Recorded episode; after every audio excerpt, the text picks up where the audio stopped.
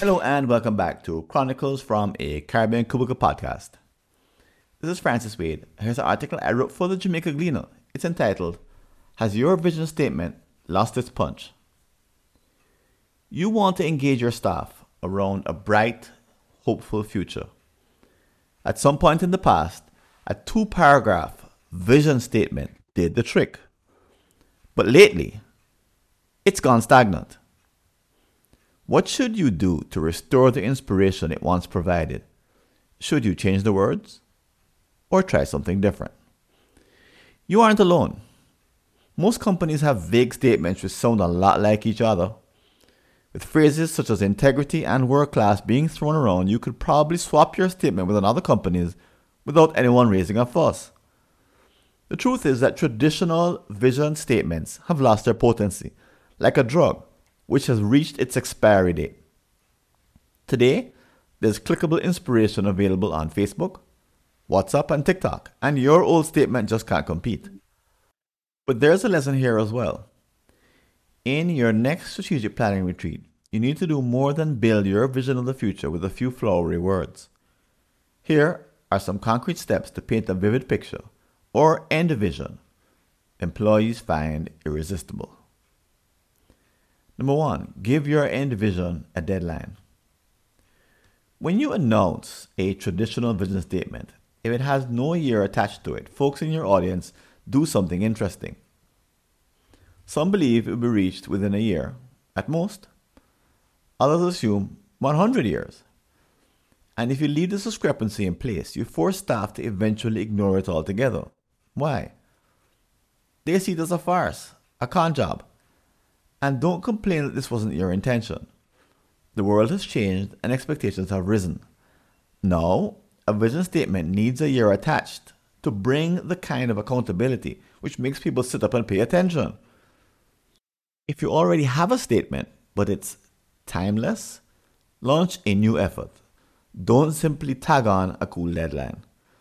The way you picture the future must keep up with modern norms if you want it to be noticed. Number two, a vision needs to be both quantitative and qualitative. Executives often make the mistake of believing that staff are motivated by financial results the way they are. Why? Most leaders' rise up the ranks is a function of their ability to impact the bottom line. Consequently, when they join the C suite, they are fluent in a certain language, the drivers of shareholder value. However, employees aren't interested as much. Instead, a vision must be described in terms that do more than benefit the wealthiest 1%.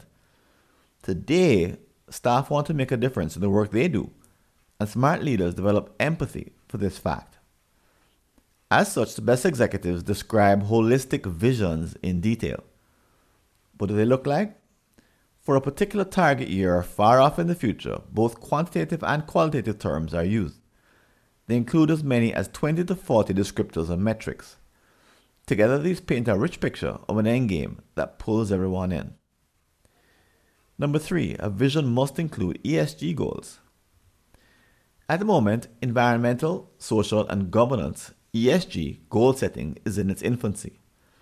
For most companies, it's a response to investors' complaints.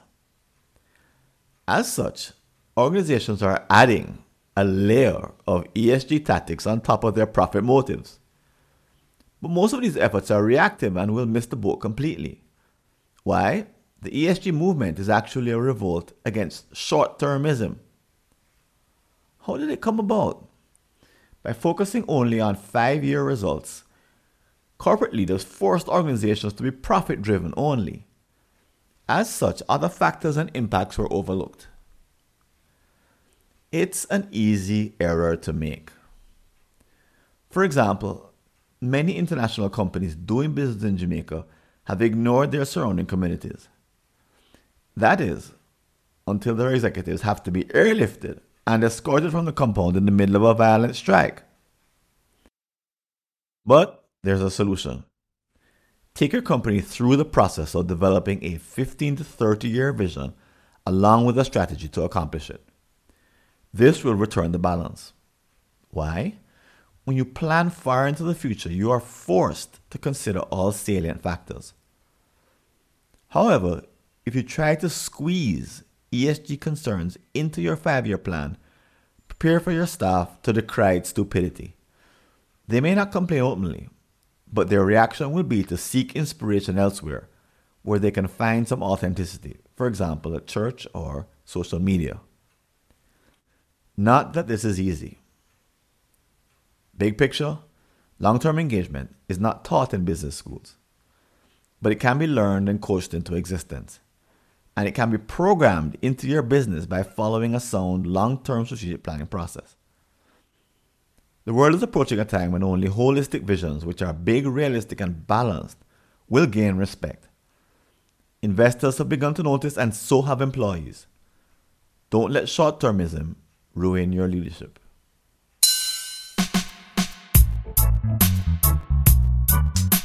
Thanks for listening. Do you have an unsolved problem in your Caribbean company related to strategy, productivity, engagement, or business process improvement? Just visit a searchable listing of all my prior articles and you may be able to help yourself to a fresh line of thinking. Go to blog.fwconsulting.com or see the show notes.